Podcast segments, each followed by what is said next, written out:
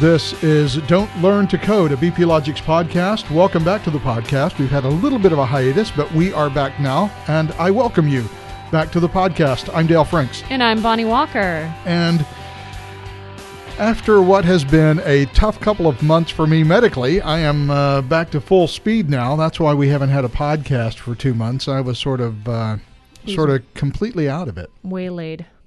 Yeah, you, you don't uh, usually expect to have uh, an appendectomy and then a strangulated hernia uh, within the same month. But no, not uh, especially not when you're 27. yeah, I wish. Um, well, the, the appendectomy thing was weird because I am 55, so you would think that you're, by that time your appendix is fine. Apparently, not true. Uh, it's not a young man's thing. So it could go at any time, folks. So two trips to the emergency room and two surgeries and hospitalization. So. Mm not fun. But we are back now, and we can catch up on the two months of podcast that we've we've missed since I was it's gone. True, and we have a doozy for you today. This is right in uh, Mr. Franks's wheelhouse, who today will be called Professor Franks, and um, that makes me very nervous. And uh, I hope you don't have a prepared list of questions. Yeah. I have prepared nothing. I promise you that. And for me, you can call me Bonnie because I have absolutely no authority in any of this. I took a Udemy Udemy course. Udemy, yes. Yeah. Is it Udemy or Udemy? I never could Udemy? figure out. Oh, I never could figure out how to pronounce that. Udemy. Udemy. All right, I like that better. Anyway, an online course. yes, an online course. so, I'm basically an authority as well. There's someone lurking outside our window taking pictures of us. Yes, the the someone who I was supposed to have a meeting with 20 minutes ago who now shows up with an iPhone just to take a picture through the uh, broadcast booth window. Okay. like we're zoo animals. Which in many ways yes we are. Yes.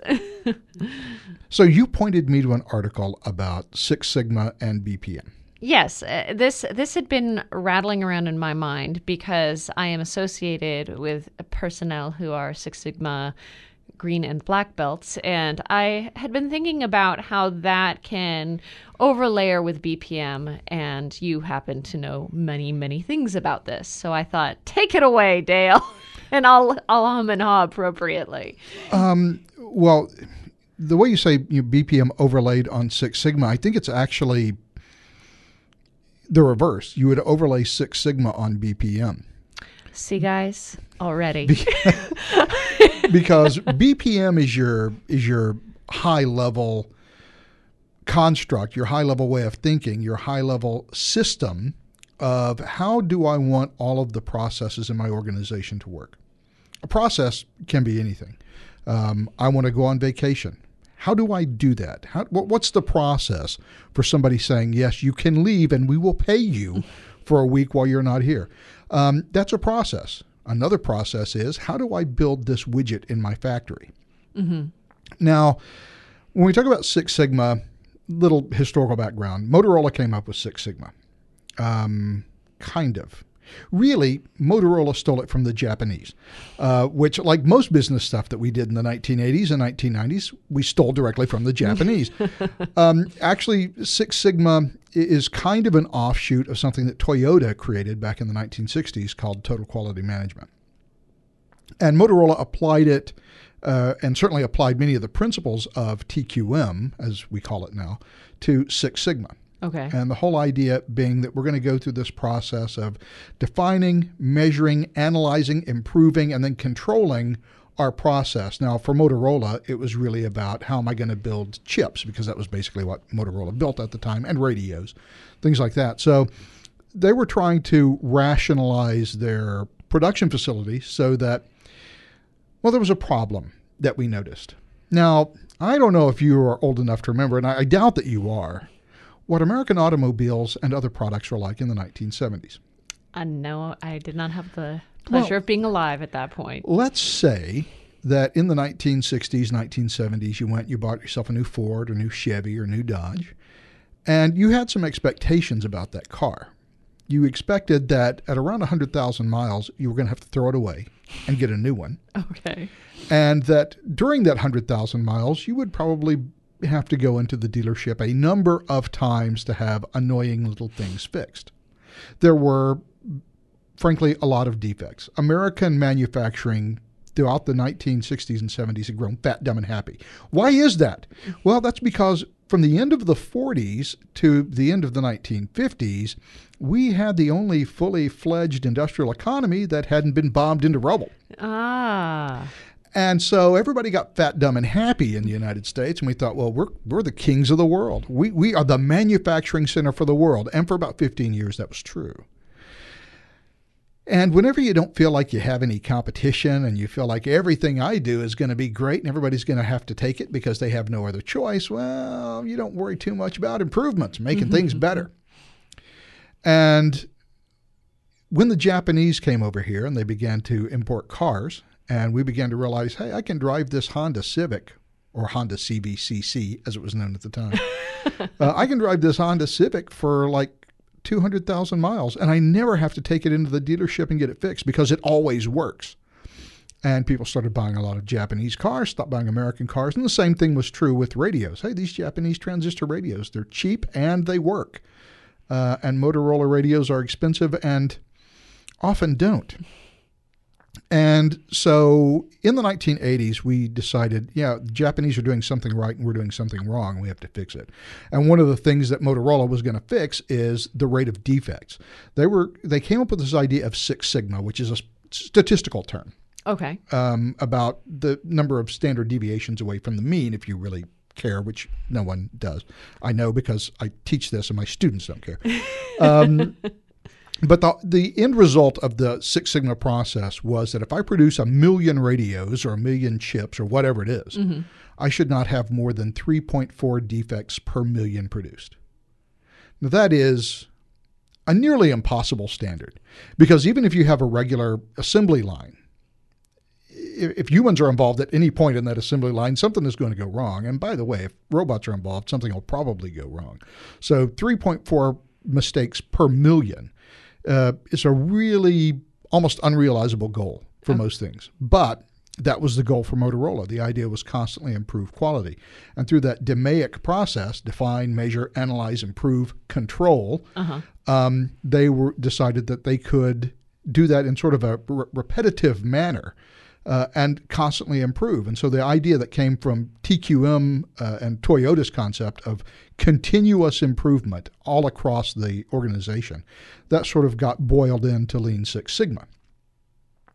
When we talk about BPM, we're actually taking a step back because Lean Six Sigma really was applied to manufacturing, production and operations management. BPM is the larger umbrella concept that is how do I do everything in my organization? How do I, as I said, go on leave? How do I process uh, an employee pay raise? How do I purchase raw materials? All of those things are processes that have to be controlled as well. And they don't really get controlled by Six Sigma because Six Sigma is really specific to producing my products, or as they've tried to take Six Sigma in the modern world to produce the services that I produce. Six Sigma is a lot harder to apply to services because services are almost entirely human centric and humans are awful. um, they're not predictable like machines are. So we're still trying to do it. But the Six Sigma part is the production bit, whether your production are widgets or an actual service of some type. And that fits into the paradigm of BPM. So, Six Sigma, if you run any sort of manufacturing or increasingly any sort of service process, Six Sigma slots into the BPM concept because the BPM concept is kind of a, a four step concept. So, we've talked about this DMAIC process that I've defined a couple of times, which is the Six Sigma process, this five step process. Well, there's actually a four step process for, for BPM, and I actually have it. Uh, I actually have it listed up here.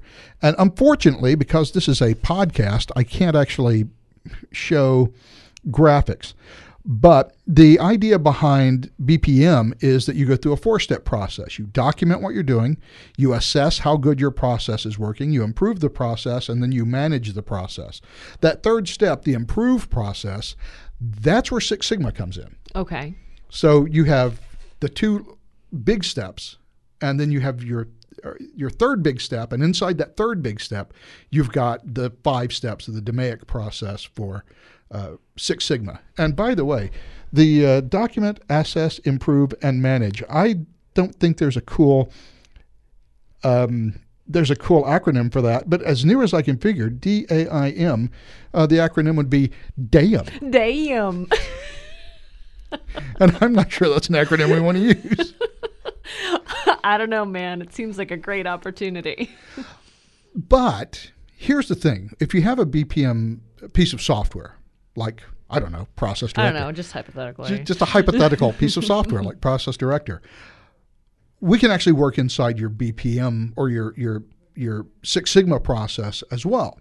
Because with the artificial intelligence piece, we can actually take information from your production system and you can actually use sort of your BPM system to monitor your production to see how you're doing to, to uh, grab the rates of failure for your assembly line to see what your rates of production were. We can take all of that stuff from your production stuff. You can send an IoT stream to Process Director, and I think increasingly for uh, for many BPM solutions, you know, um, artificial intelligence is the new big thing, right? And rather than hiring a whole bunch of you know math whizzes to take a piece of paper and a pencil and do all the statistics by hand, we can kind of do that inside the BPM software as well. So the BPM software can actually take at least a piece of your Six Sigma process as well and do the appropriate statistical analysis of it.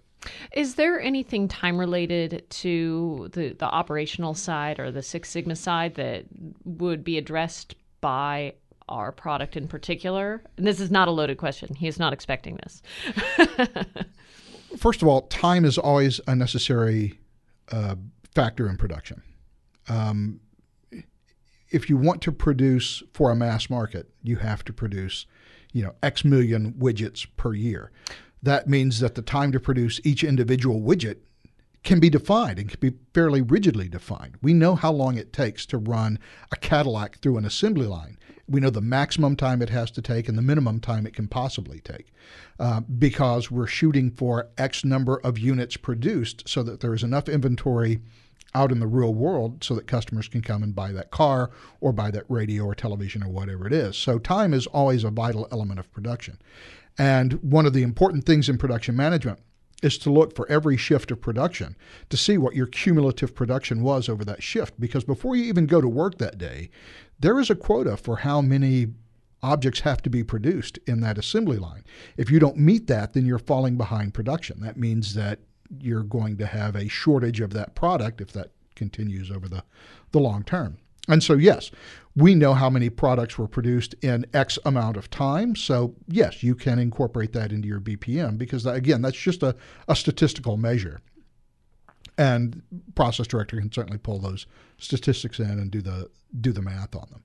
Um, and over the course of time, with a large data set, we can predict based on, let's say, the number of people who are at work on any given day. So if at the beginning of the shift, 23 people show up instead of 25, we can make a prediction about how many units will be produced by that shortage of personnel on that day.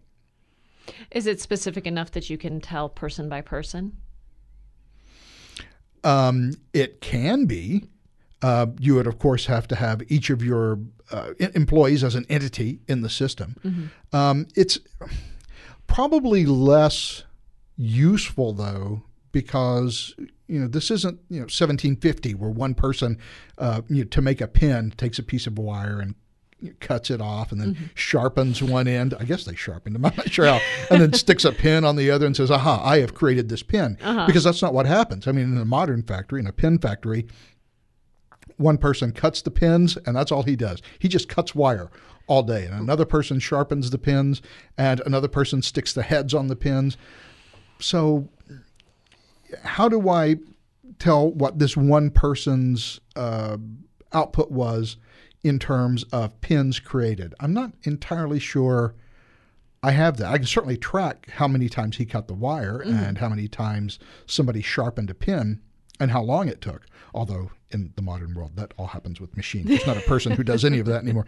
Um, if I have a large assembly line, even like a, a light manufacturing plant, right, where I might have 40 or 50 workers per shift. And something is just going along the line. And at some point, you know, each one of those 50 workers touches it. Um, can I tell what my production was because one worker was slacking off?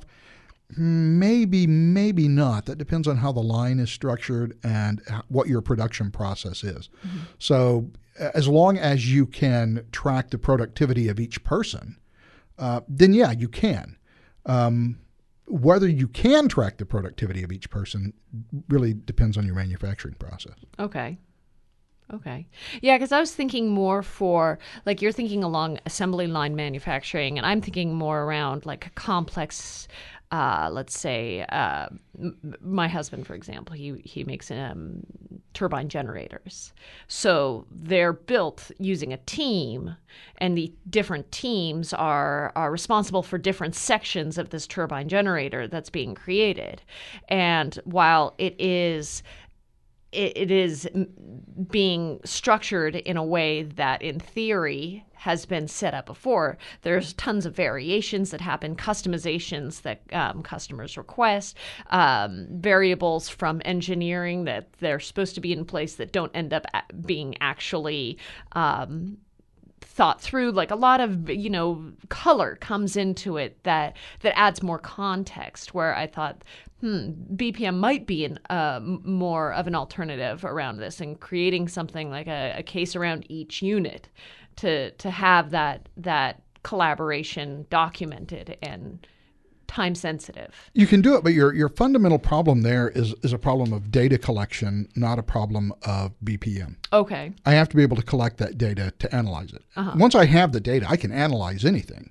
Um, but is the data collectible? Sometimes it is, sometimes it's not. Mm-hmm. Uh, when you're talking about uh, a highly customizable manufacturing capability, it's, it's much more difficult to get good predictions out of that statistically because, you know, lot A has different specifications than lot B.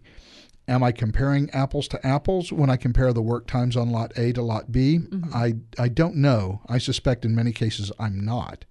Um, back about 10 years ago, 15 years ago. wow, I've been doing this for too long. um, I got a uh, an assignment at, at, the time. I was hand building, uh, programming uh, BPM applications, and one of the things that they wanted me to do was I want you to build a Lean Six Sigma application, a BPM application uh, so that we can implement Lean Six Sigma on our document editing process. And I want to be able to uh, take a look at a document and figure out how long that document should take and and if it takes longer than that, be able to chart that on a on a process control chart or what is also called a Shewhart chart. And okay, fine, um, we can do all of those things. What's a document?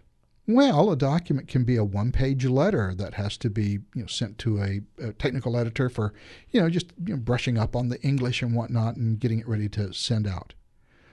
It can also be a 2,000-page test report for. Um, a, a, I worked for a defense contractor, and and one of the things that they did was uh, lot acceptance testings for the 88 millimeter mortar that the Marine Corps uses uh, for the mortar ammunition, the shells and they would go out and perform lot acceptance testing, and that might be a thousand page test report.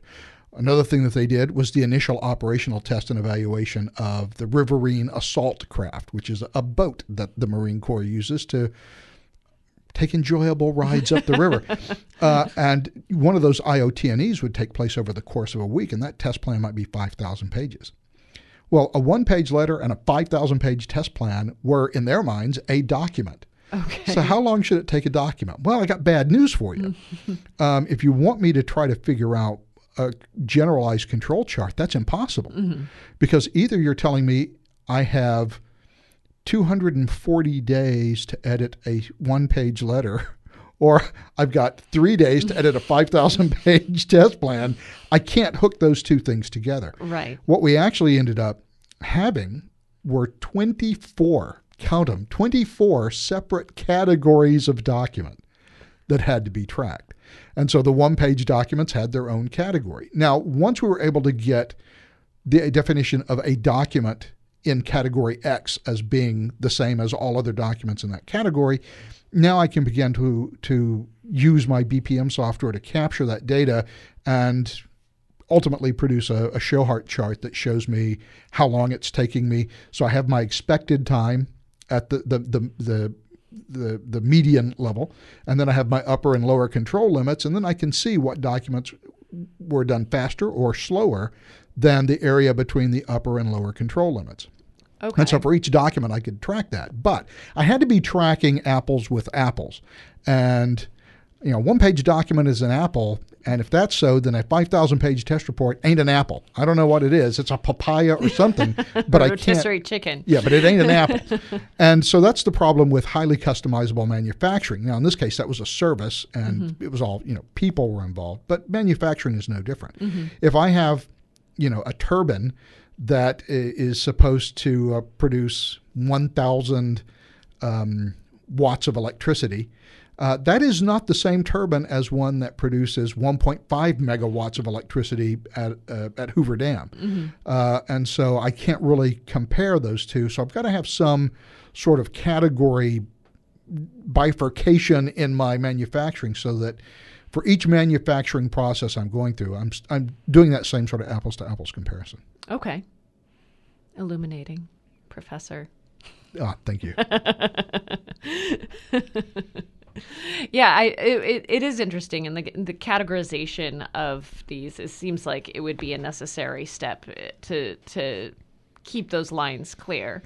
Um, is that something that is across industries, or is that something unique to manufacturing or to an operational excellence kind of deliverables mindset? That's across industries. I think there's probably very few industries left. Auto manufacturing may, in fact, be one of them, where everything is done sort of on an assembly line basis. Certainly, light manufacturing, you have a limited number of products, they're all very standardized. And so, in that case, you have pretty much the same sort of assembly line type, predictable process. Mm-hmm. Where I think you fall out of that is well, even with auto manufacturing, BMW has a concept that they call mass customization. Um, if you actually took a look at BMW and look at the cars that they produce, now they produce a, a limited number of models, overall models of car the 1 series, the 2 series, the 4 series, the, the 6 and the 8, the 7 and the 8. Um, and they keep changing it around. But that's only like six models. Oh, they also have the X3, the X5, so they have the X model. So there's another three. So we're at about 12 models, maybe, of BMW. And you would think, okay, well, that's 12 baskets. Well, no, it's not. Uh, because BMW and uh, Mercedes both have this enormous number of options that you can get. No car dealership for BMW or Mercedes anywhere in the country has a base model 2 Series or a base model C Series sedan. They don't exist. They all have some level of customization in terms of the option. I think somebody did the math and they said with, uh, with uh, Mercedes Benz, if you take the number of vehicles they have and then multiply them by the number of available option packages that you can get, um, Mercedes Benz actually produces about 5 billion models of car. Okay. so that becomes a problem certainly for BMW with the mass customization model. Now the way that they've done that is they figured out what are the options that most people get. And so we'll just run, you know, a run today of option set A, a run tomorrow and Tuesday of option set B, and then Thursday, Friday, and Saturday we'll run option set C. Uh, and so they generally reserve very little time for the weird guy who comes in and says, "Oh, I want this car, but I don't want that option package. I want this option package, and I want those tires, and I want that steering wheel." okay, then we'll have to do you know sort of special runs for those weird things on an as-needed basis, and that's why you say, "Okay, we'll give you your car in three months," because that's how long it's going to take us to get to it. Uh, but for the most part, in if you go out of manufacturing and you get into services, I I don't know that there is a standard length of time that it takes. Uh, I, I don't know that you can standardize quite that way. I mean, just take a look at what we do here. A, a tech support ticket comes in, right? It's a customer who says, I have problem X. Maybe that problem is the customer doesn't know how to do X. Um, and so he needs, you, you, just write back and say, yeah, add format equals length to your system variable. and, oh, okay, you've solved my problem. The other one is, hey, this thing isn't working right. And I'll write it back and say, well, do this. And they'll come back and say, yeah, that doesn't, that's already done. Mm-hmm. Um, that's not the problem. Oh. And ultimately, maybe I have to call that customer. Maybe I have to get them online and look at their computer and take control of their computer and go through all of this stuff. And then I can't figure that out. So I can't figure it out. So now I've got to say goodbye to the customer and I got to send this ticket on to one of the developers because now they got to look at it. Mm-hmm. And maybe they'll need to talk to the customer. When a customer support ticket comes along, I don't know how long that support ticket is going to take.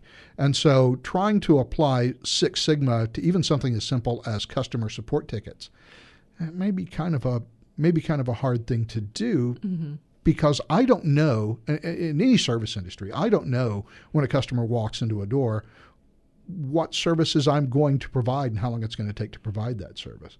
So in in situations like that or in systems where you have a lot of customization that you do on each particular batch, mm-hmm. um, it, it does present a challenge in determining how I'm going to collect the data at what level and how am I going to bifurcate it out into different categories or buckets so that I am again doing that apples to apples comparison. Mm-hmm. Yeah, that that makes complete sense. But so if is there a opex model that you could apply to services at all? Well, that's why Six Sigma is being applied to services. I mean, it works for manufacturing. Services are really difficult. I don't know that there is a, and some will disagree with me on this because they're wrong. but I, I really don't know. Whenever you're dealing with people, I, I just don't know, unless it's something really standardized, that there is a perfectly good model to apply to a service organization you can try, you can sort of approximate it, you can use the same principles. Because look, the the, the principles behind Six Sigma, the DMAIC principle, mm-hmm. define, measure, improve, analyze, control. Um, I had that exactly wrong. Define, measure, analyze, improve, control. Um, that's a pretty good model for use in any system. Mm-hmm.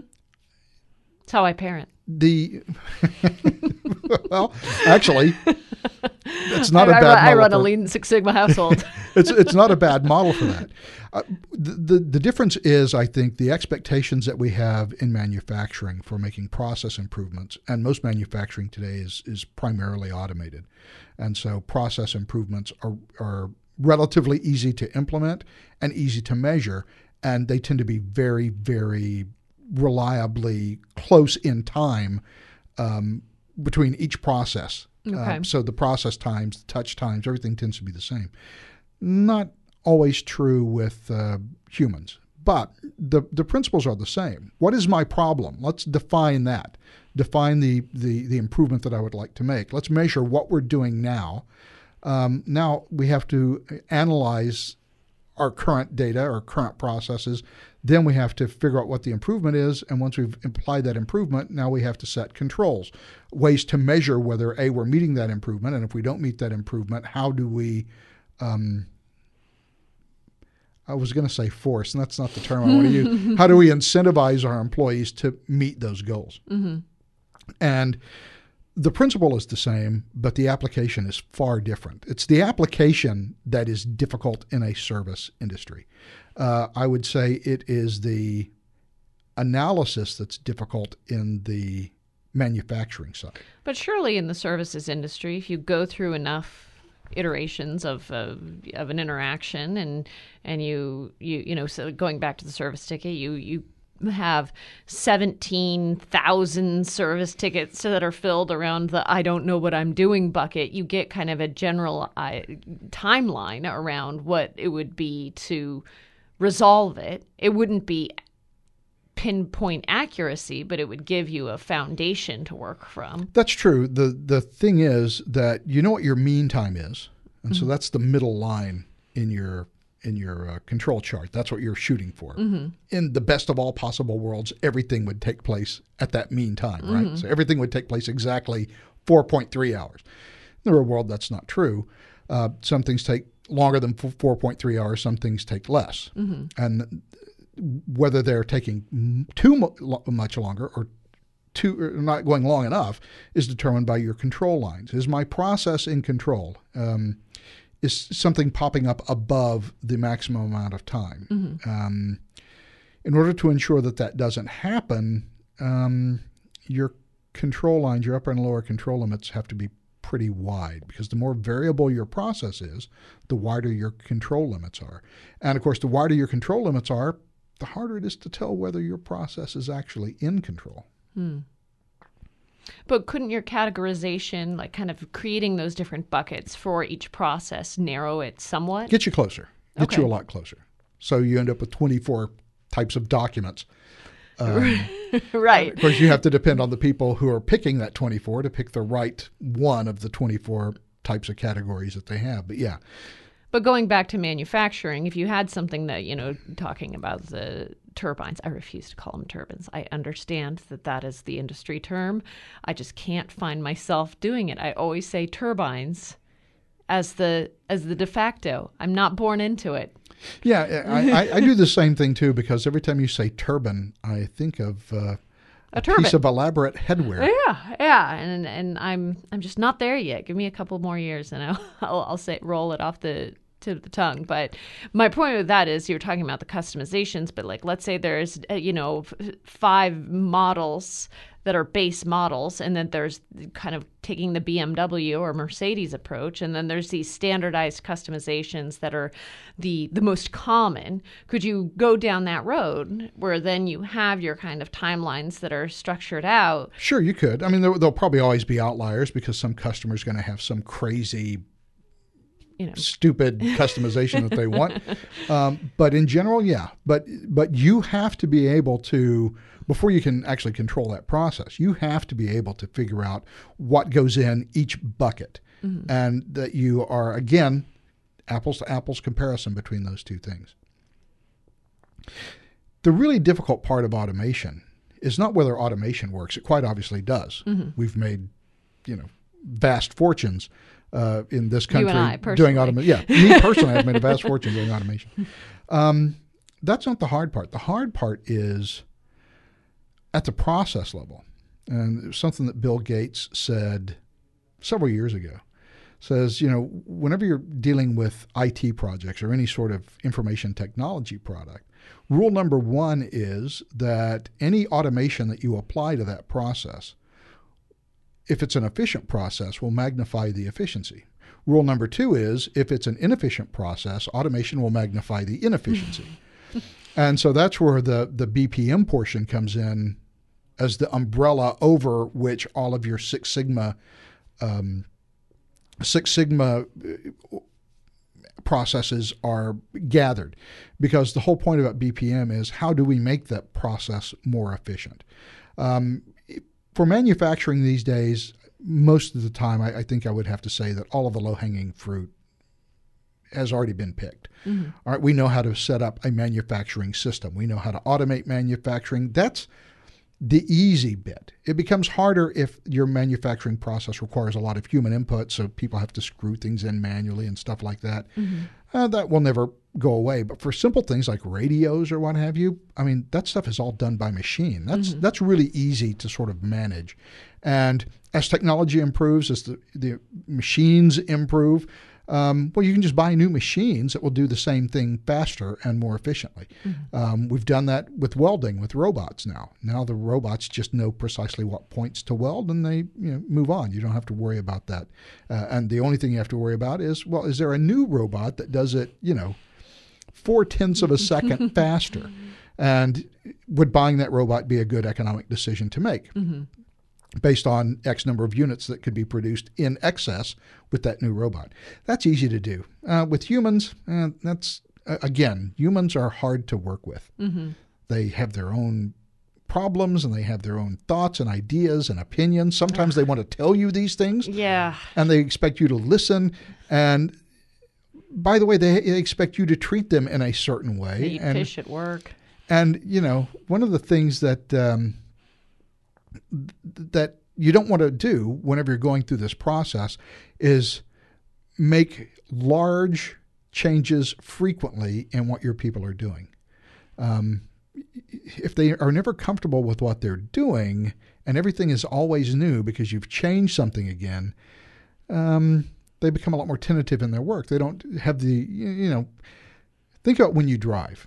When you drive, I bet that at some point you've gotten home from work and you've stepped out of your car and you've thought to yourself, how did I get here? daily, Because- but but not limited to driving. but you you everything that you do when you drive is like muscle memory. I mm-hmm. know the road home, I know everything, I know where the stoplights are, and so I can think about other things. That great TV show that I was watching last night. So my mind wanders while I just sort of autopilot mm-hmm. home. Well, that kind of muscle memory applies to work too. If you have people who are doing fairly repetitive jobs, okay, th- they build up that muscle memory and they can do those jobs fairly efficiently. If you keep changing that process on them, um, they never get a chance to build up that muscle memory. It starts to get frustrating. And if you're changing that process on them and saying, do this new thing, oh, and by the way, I'm watching you on time every minute, um, that's pressure that a lot of employees are not going to respond well to. So you do have to, when humans are involved, you do have to, you know, show, well, at least pretend that you care. which is an art unto itself and the topic of our new podcast. You know, one of the, the, the famous stories in business about that is the Hawthorne experiments, which um, was a, a a productivity study that was done in the 1920s and early 1930s at the Western Electric plant in Hawthorne, New Jersey. What they were trying to do is say if we change the environmental conditions, will productivity go up or down? And at the time, you know, workers were not treated sort of the same way that they are today. We didn't have to pretend to care about our workers. We just told them what to do, and they either did it or they got fired. And mm-hmm. that was the end of it. Mm-hmm. And they wanted to make the workers more productive. So, what they started to do, and I don't know why they thought this would do anything, um, I guess they thought it would make them less productive because the first thing they started doing was changing the light levels in the factory. They would just make it progressively dimmer and dimmer and dimmer. And every time that they dimmed the lights in the factory, they would gather all the workers and they would say, How did you feel about the factory being dimmed? Did it make your work harder or easier? What would you like to see in terms of lighting? Is it too bright? Is it too dim? And they kept doing this. And every time they dimmed the lights, people got more productive. Now, had they stopped there, the result would have been well, when all of your employees are lurking in the darkness, they're That's the most optimal working conditions. that's optimal. um, but then, of course, they started to raise the light levels, and then they'd go and ask the employees how they felt about stuff, and the uh, productivity kept improving.